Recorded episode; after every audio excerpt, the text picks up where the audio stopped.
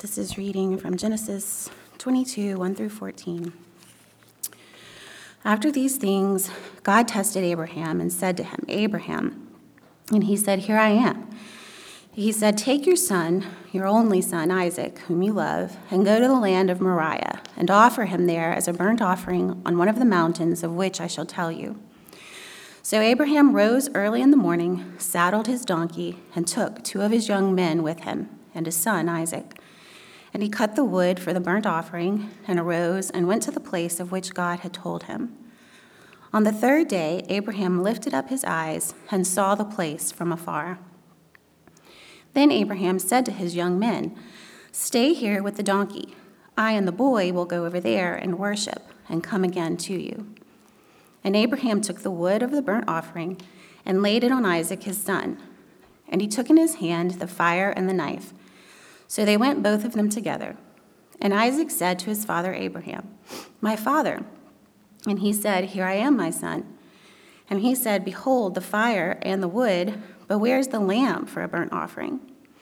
And Abraham said, God will provide for himself the lamb for a burnt offering, my son. So they went both of them together. When they came to the place of which God had told him, Abraham built the altar there and laid the wood in order, and bound Isaac his son, and laid him on the altar on top of the wood. Then Abraham reached out his hand and took the knife to slaughter his son. But the angel of the Lord called to him from heaven and said, Abraham, Abraham. And he said, Here I am. And he said, Do not lay your hand on the boy or do anything to him, for now I know that you fear God, seeing you have not withheld your son, your only son, from me. And Abraham lifted up his eyes and looked, and behold, behind him was a ram caught in a thicket by his horns. And Abraham went and took the ram and offered it up as a burnt offering instead of his son. So Abraham called the name of that place, The Lord Will Provide. As it is said to this day, On the mount of the Lord it shall be provided. This is the word of the Lord. Thanks be to God. All right, you can be seated. A reminder, we do not have our preschool today, uh, but I'm going to go ahead and pray for us as we get started. Father, we are here to receive your words, not mine. We are here to hear what you have spoken. God, I pray as we look into the life of your servant Abraham that we would be encouraged in what you can do. We would be encouraged by his story and testimony, but more importantly, by what you and your working and your sovereignty and your grace do. God, I pray in thankfulness for all of this. I pray it in Christ's name. Amen. So uh, I am so glad to be able to, uh, to bring God's word to you this morning, to be able uh, to proclaim this here uh, from the book of Genesis. Uh, Matthew couldn't be here today. Uh, they are in Kentucky, in the wild, wild east up there. So they, will, they will be back here this next week. So I was, when I was young, I was a pretty gullible child. I don't know if you can believe that or not, but I was. Uh, pretty much all it was required to get me to believe something was an adult to tell it to me, right? There was, it was numerous things that my like dad would tell me like as a joke that I would only discover was was not true way later in my life. And my grandpa really loved to take advantage of this, as you know, grandpas do. Um, so he would trick me pretty much every time I saw him, you know, and it wasn't even the like, it wasn't even anything special that he had like cooked up. It was just things in his back pocket, right? Like he would uh, do the pull my finger thing a lot, uh, and you hear a lot and you're like, you fell for that a lot? I did fall for that a lot, actually. That's my point. Uh, he would do it, uh, you know, and I would show up next week and think, oh, maybe, you know, something different's going to happen this time, right? Uh, and so I, I, was very gullible. And of course, you know, as I got older, I matured. Um, as most of us do, I, my, my heart kind of hardened to that. Uh, I learned to be a little less trusting of just whatever anyone says. Uh, and that kind of, that, that gullibleness kind of eh, slipped away. It's kind of what happens to all of us, right? We're young, we're very trusting. Uh, all of our kids here, you know, very trusting and, and, and loving that way. But as we get older, our hearts kind of close off a little bit, right? And we, we learn that the only person that we can really ultimately trust is ourselves. And while that's you know, an important part of maturing, becoming an adult, we, we lose something in that.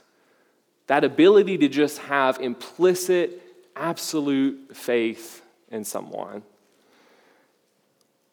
That can be a problem for us who are gathered together worshiping a God, uh, a gospel that proclaims as its number one call for us to be faith to be trust.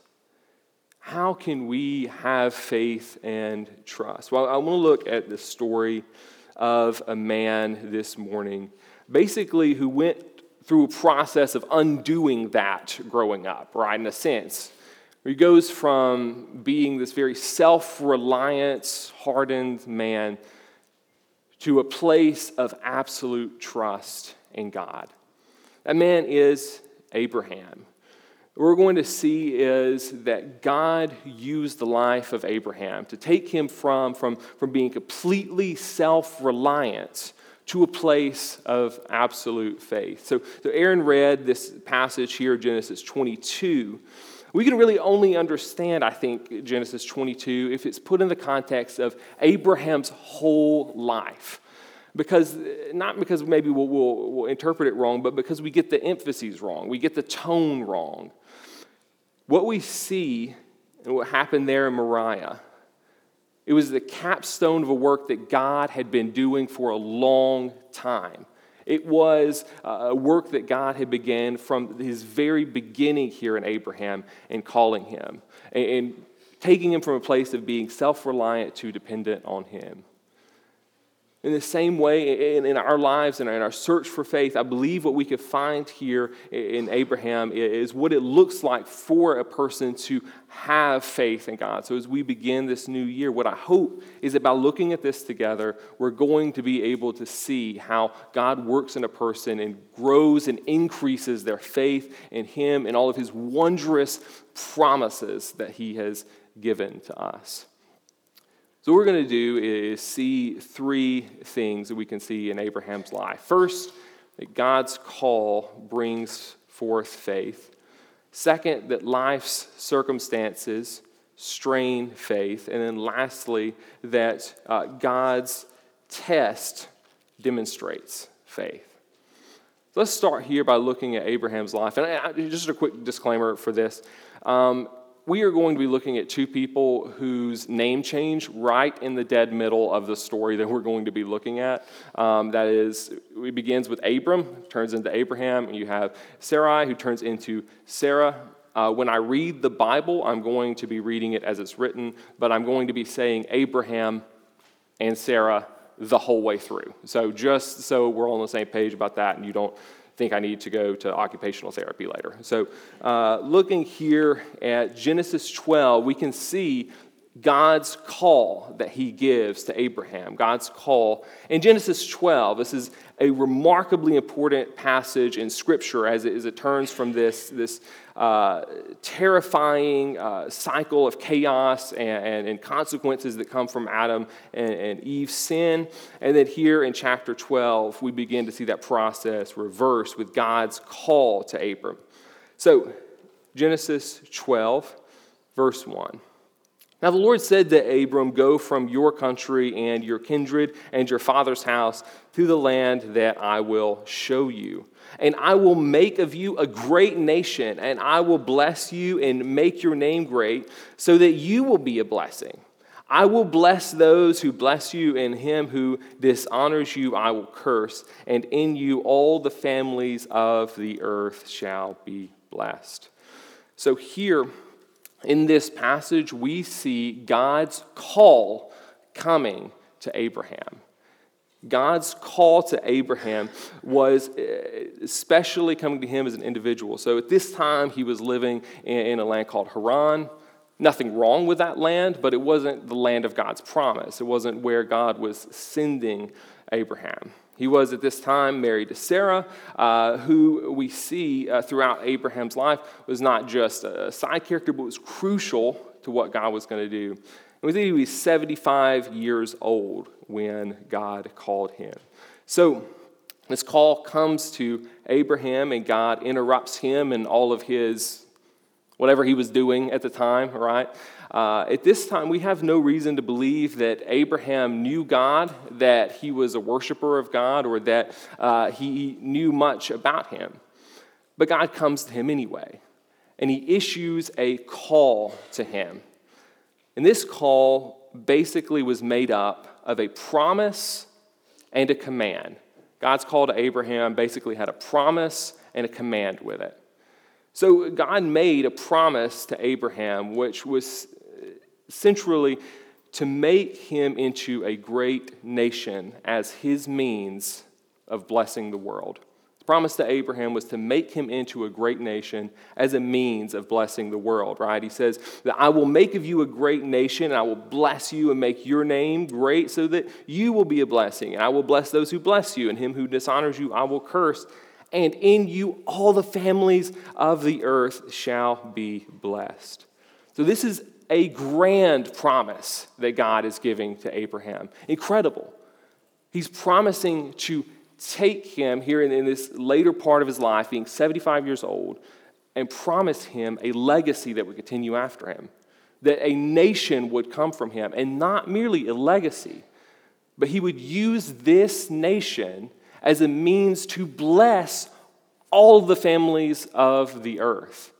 That this was the beginning of God's undoing of what had went wrong in sin. That God was making an incredible promise here to Abraham. Now, God gives this promise that he's going to make Abraham into a great nation. Two things you've got to have to become a great nation. One, you got to have children, or at least an heir, and you got to have somewhere to put them, right? So at this point, Abraham didn't really have either. He didn't have enough land for a, for a nation to, to be in, and he didn't have the children that would eventually become the land. So this promise of God's, it has embedded into it a promise for land and children as well. God also gives a command to Abraham. He tells him to leave his home and go to a land that God has not yet defined. To leave his home and go to a land that God has not yet defined. Uh, essentially, a command to relocate. This would have been a significant command for God to give to Abraham. He was asking him to leave all that he knew. He was asking him to leave his home behind, where he had situated his life. And remember, Abraham was 75 years old. It's one thing to ask a 19 year old to move. You know, you go to a 19 year old and you're like, hey, there's this job in the Bahamas, and they're like, I'll be there next week, right? It's a different thing when you're talking about a 75 year old who has a well established life and family, servants, and, and, and all kinds of other belongings there. But God tells him to get up and go relocate. What we see in God's call and this promise and this command is that they both required a tremendous amount of faith.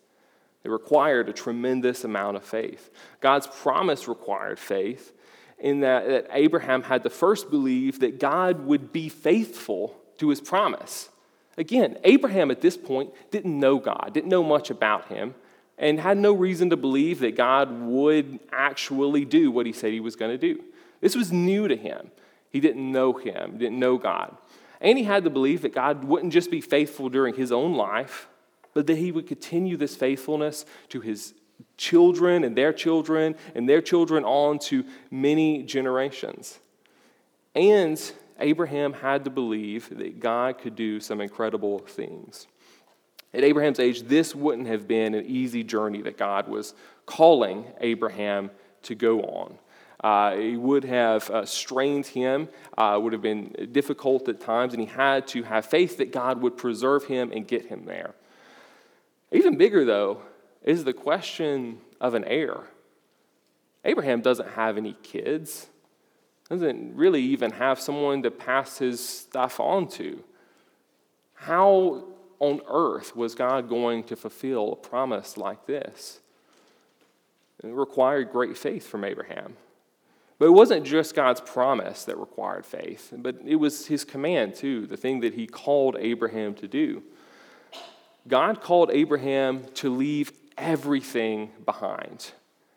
Obviously, eh, to imagine for any of us to go and leave everything we know, everything we have, every person we're around, and go to a different place it requires uh, a bit of, of, of, a leap of faith, right? That there's something better at the other end of that.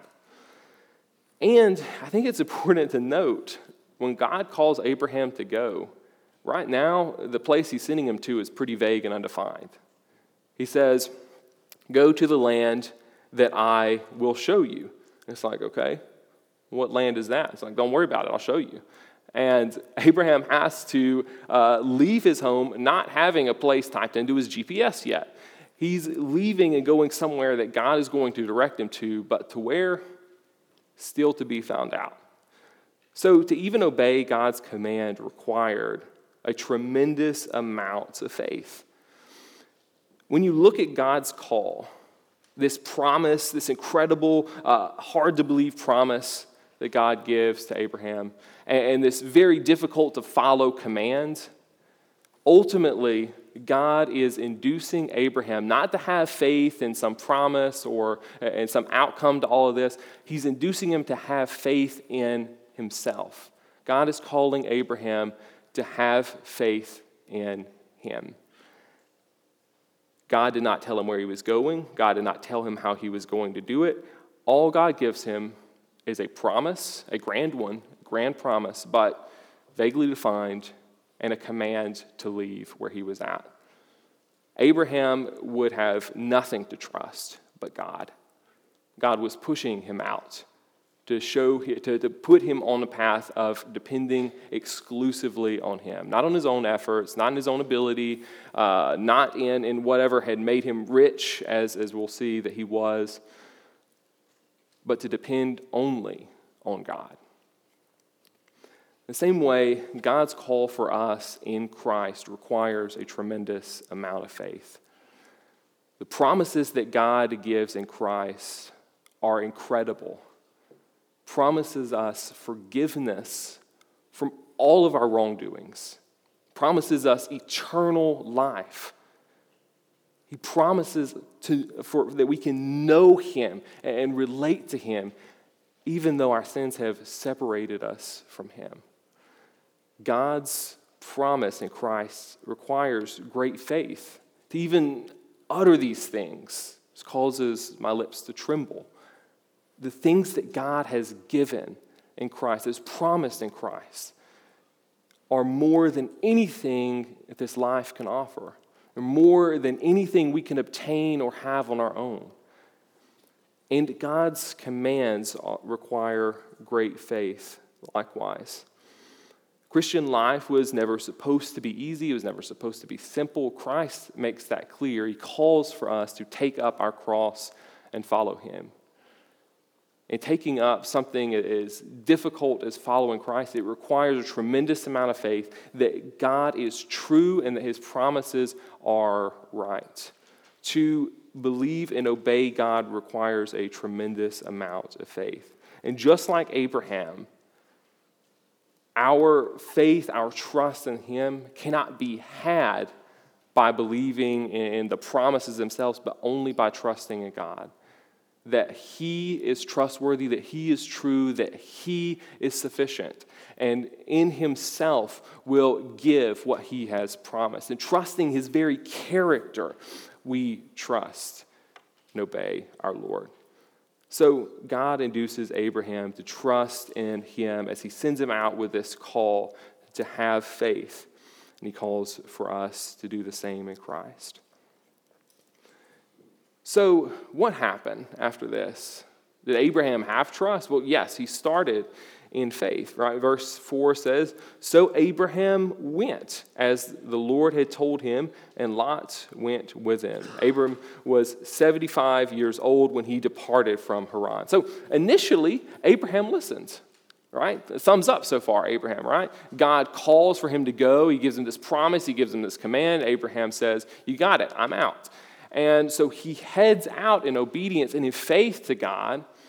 But what we see is throughout Abraham's life, his faith was strained by a series of crises that would gradually grow his dependence on God. He starts out well, but then things start to happen. Unexpected events, things that make this promise that God had given look a little more shaky. Make Abraham wonder uh, can that really be true? Can that be right? what ends up happening is we see a cycle that repeats itself again and again and again through Abraham's life, where this crisis appears, uh, where, where, it looks like God's promises are, are in danger, it threatens to undo God's promises, and then Abraham responds. Abraham acts himself to preserve God's promises. Remember, he's been doing this for 75 years. He has a well established life. He has, uh, has made a name for himself, gathered everything he needs. And so he, seeing this crisis appear, says, I got it. I'm going to fix it. And tries to protect God's promises himself. And then again and again and again, God intervenes in a way that reiterates his determination, God's determination to see his promises through, and shows Abraham that he can't just trust himself, but he must depend on the God who has called him, who has given him these rich promises, who has given him this command. It's not about God calling Abraham and then Abraham making it happen, but it's God calling him and God making it happen. So let's look through these crises of, of Abraham's life. Uh, it's there in your notes, the, the, the references. We're not going to read all of that, that would take a tremendous amount of time.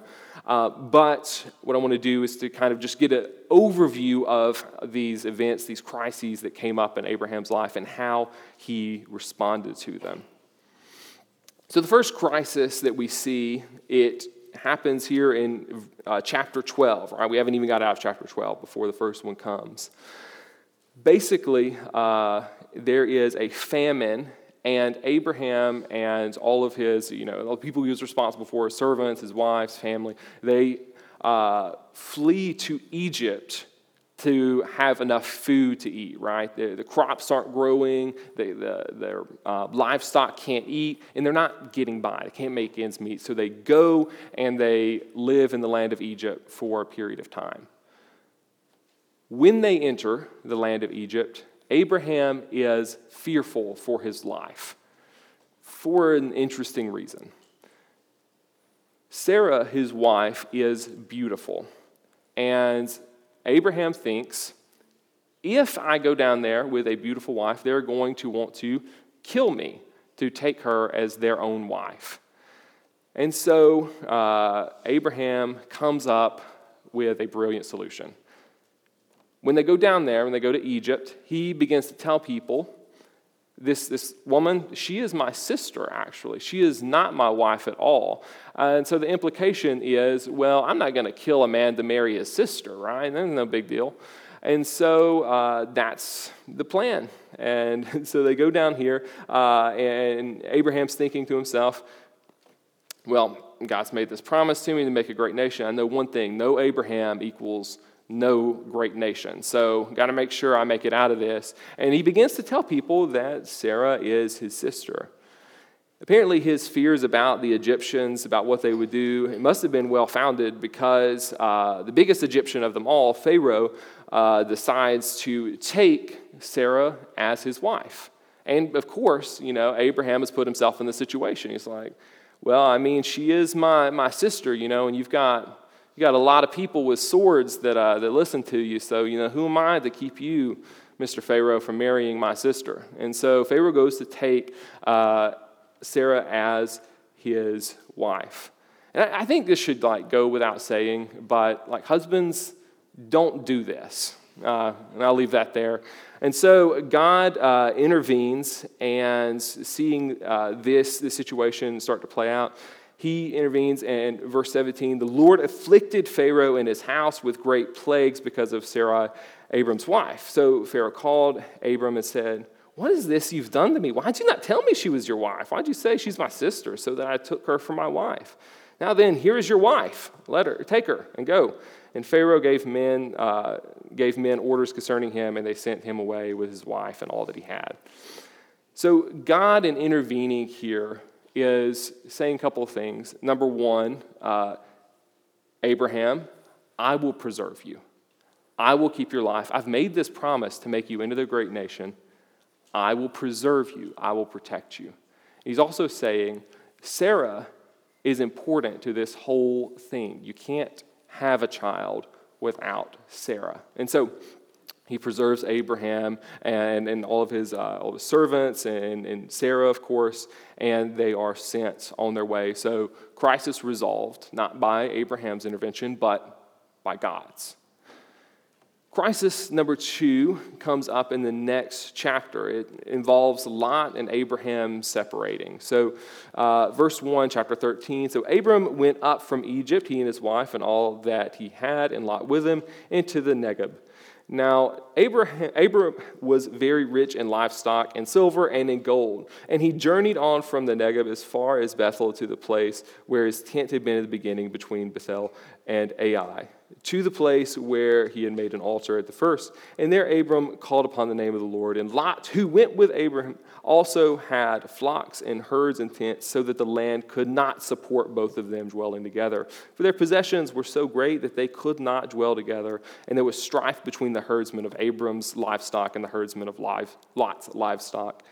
At that time, the Canaanites and the Perizzites were dwelling in the land. So basically, uh, Abraham and Lot are traveling together. Lot is Abraham's nephew, uh, and they, they both have a lot of stuff. This is the classic case, we've all been there, of uh, just being so rich that you can't live with another rich person, right?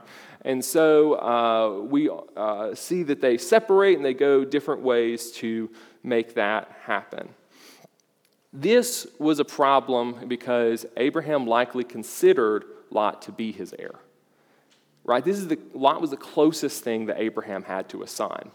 This was his brother's son, right? And it's very likely that he had designated Lot to be his heir. But as they separated, as they went their different ways, uh, Lot gets himself into a, a series of messes. Uh, but they, they are separating, they've gone different paths. Lot is no longer a live option to be Abraham's heir. And so things get even murkier, right? Not even my nephew is with me anymore. Who will be my heir? Well, Abraham, as he does, comes up with a solution. Uh, and instead of Lot being his heir, he designates his servant Eliezer as his heir. So, chapter 15, verse 2 But Abram said, O Lord God, what will you give me? For I continue childless, and the heir of my house is Eliezer of Damascus. So, uh, Abram here uh, makes his servant his heir to try to you know, make something happen. God responds to this by reiterating the depth of his covenant. Verse 4, chapter 15 Behold, the word of the Lord came to him. This man, Eliezer, shall not be your heir. Your very own son shall be your heir, your very own son. And he brought him outside and said, Look toward heaven and number the stars if you're able to number them. Then he said to him, So shall your offspring be. And he believed the Lord, and he counted it to him as righteousness. So God brings uh, Abraham along to see it's not going to be Lot, and it's definitely not going to be your servant but I am going to give you an heir through your very own son. And here he makes it explicit what his plans are for Abraham to give him an heir from his own, uh, from his own lineage. And then God does something interesting. He makes this covenant with Abraham so that Abraham knows the depth of his seriousness about it. And they go through this covenant ceremony, um, and, and, we won't go through the, all the details of what they do, uh, but God emphasizes through all of this, this covenant ceremony, that no matter what happens, he will be faithful to his promises, and that Abraham could trust what God has said. So God reiterates that Abraham will have a child, that his own son will be his heir. But this is a problem because crisis number three is that Sarah is barren. She can have no children. She has had no children, and she is past the age of doing so. It seems impossible for them to be able to have a child, for there to be an heir. And so Sarah comes up with an idea, and Abraham listens. She thinks, Well, God said your very own son will be your heir, but he didn't say, My son will be your heir. And so she has uh, Abraham marry and have a child with her servant Hagar. And they do, they have a child. And this ultimately is a great perversion of what God meant. He did not mean for Abraham to go out and try to make this happen through his own efforts, to circumvent the wife that God had given to him. He meant that God that Abraham would have a son through Sarah, not through Hagar and this child would be the child of promise. And this is exactly what God tells to Abraham in chapter 17. This is uh, his response to this. And God said to Abraham, this is verse 15, As for Sarai, your wife, you shall not call her name Sarai, but Sarah shall be her name. I will bless her, and moreover, I will give you a son by her. I will bless her, and she shall become nations. Kings of peoples shall come from her. Then Abraham fell on his face and laughed and said to himself, Shall a child be born to a man who is a hundred years old? Shall Sarah, who is ninety years old, bear a child? And Abraham said to God, Oh, that Ishmael, the son of Hagar, might live before you. And God said, No, but Sarah, your wife, shall bear you a son, and you shall call his name Isaac. I will establish my covenant with him as an everlasting covenant for his offspring after him. As for Ishmael, I have heard you. Behold, I have blessed him and will make him fruitful, multiply him greatly. So God sees what Abraham has done, and he comes and says, Not what I meant. You are going to have a son through Sarah, and you call his name Isaac, and he is the one that will be blessed by me. And that leads us to the last crisis the last crisis I find to be perhaps the most interesting in some ways because it is exactly what happened in Egypt again. Uh, so this time, uh, this is in the land of Gerar, uh, and there uh, Abraham goes to this area and he sees this king Abimelech, and the same thing plays out. He tells him that uh, Sarah is his uh, sister and not his wife. And so Abimelech tries to take her as his wife. And then again, God intervenes and says, Do not do that. In fact, he calls him a dead man uh, for trying to do it. So here we see Abraham, it looks like unable to learn lessons. He is doing the same exact thing. God has already intervened and shown him that he will preserve him, and that it made very explicit that he will have an heir through Sarah. And yet he does it again. And this, it appears, is the frustrating cycle of Abraham's life. He, he, again and again and again, a crisis appears, and he tries to force things to happen through his own efforts and his own doing. And God has to continually come and intervene and reiterate and say, No, my promises to you are true, and I will ensure that they come to pass. I think Abraham's biggest problem with all of this is that his eyes drifted towards what can actually be achieved. I think Abraham might have been a pragmatist, maybe. Um, he looks at his life and he says, There's no way I'm having a kid. We'll figure something else out. Or he goes to Egypt and he says, There's no way I'm getting out of this. It's like, if Sarah's got to go, Sarah's got to go, right? Abraham continuously misses the target of what God has promised. His eyes continuously shift. This happens for us as well in Christ. We see all of the great and grand promises that we have been given in Him eternal life, forgiveness from every one of our sins. And I think sometimes all of that sounds so grand and so amazing that it's easier to shift our eyes and to shift our focus on what we actually can have. Maybe I just want a good and stable job. I just want a happy family. I just want I just want to be happy. And as our eyes shift and look away from the great upward call of God in Christ, to these incredible promises that we have had, our obedience slips as well, just as it did from Abraham. And we think this cross is rather heavy. It would be nice to be alleviated from that.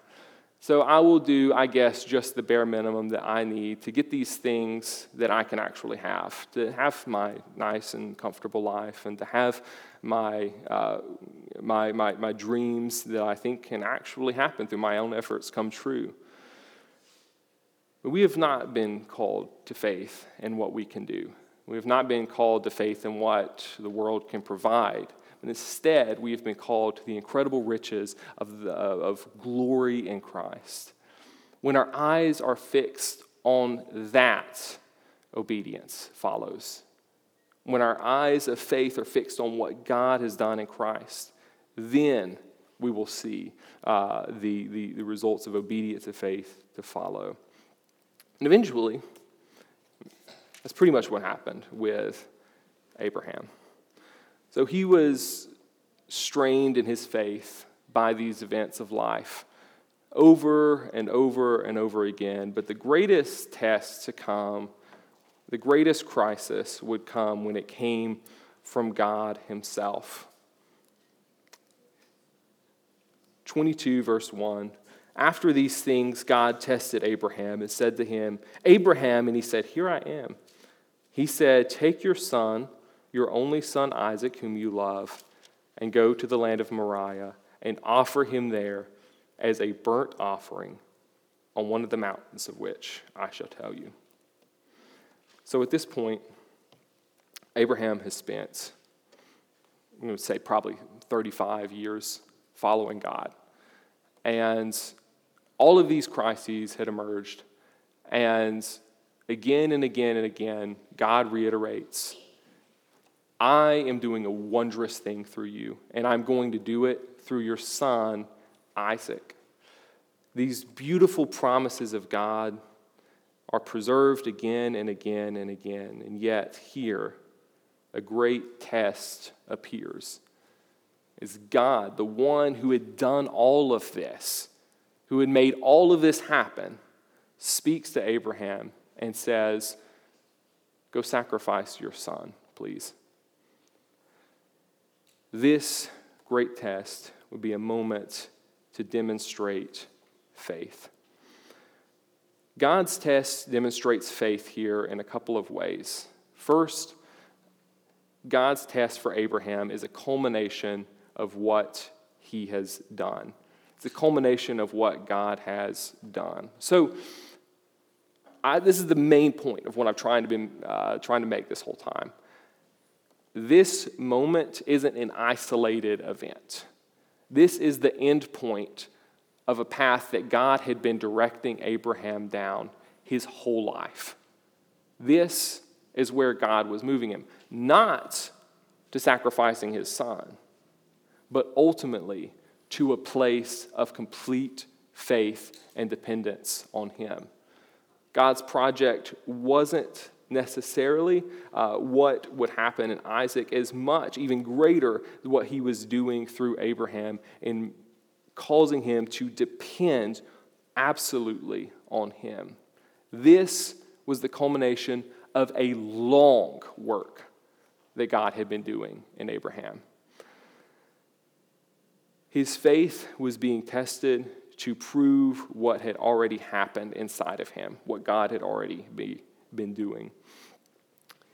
If you were to take this out of it, if you were to take what happens here in Moriah, if you were to take the sacrifice of Isaac out of this, Abraham's life would simply be a series of random failures of God calling him and Abraham uh, being called to have faith and him falling short of that again and again and again and again.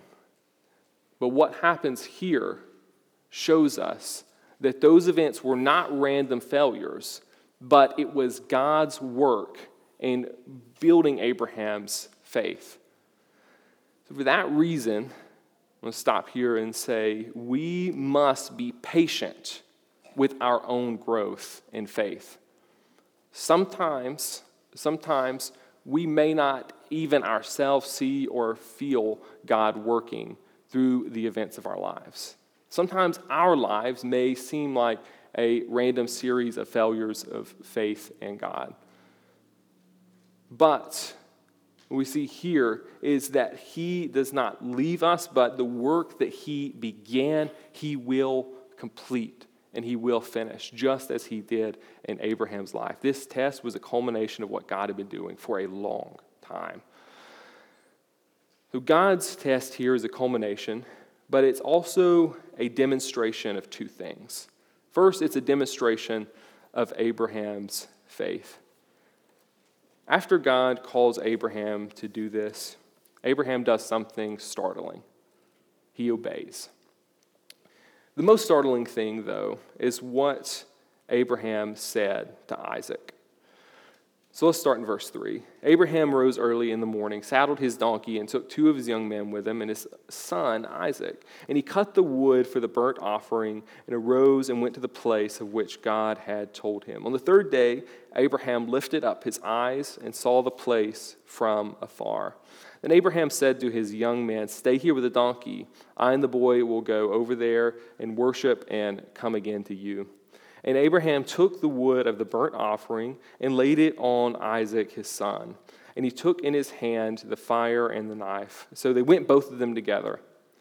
And Isaac said to his father Abraham, My father. And he said, Here I am, my son.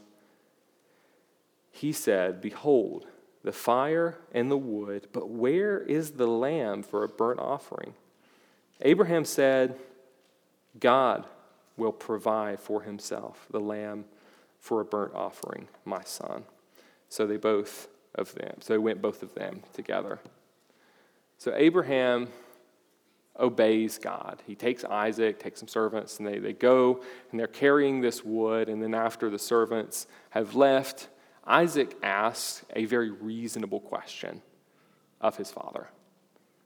He says, We've got all of the stuff for a burnt offering, but we don't have anything to offer. What's up with that? And Abraham says that God himself will provide the lamb for the burnt offering. There was at this point no lamb to be found. There was no, uh, no opportunity, uh, there was no uh, burnt offering to take.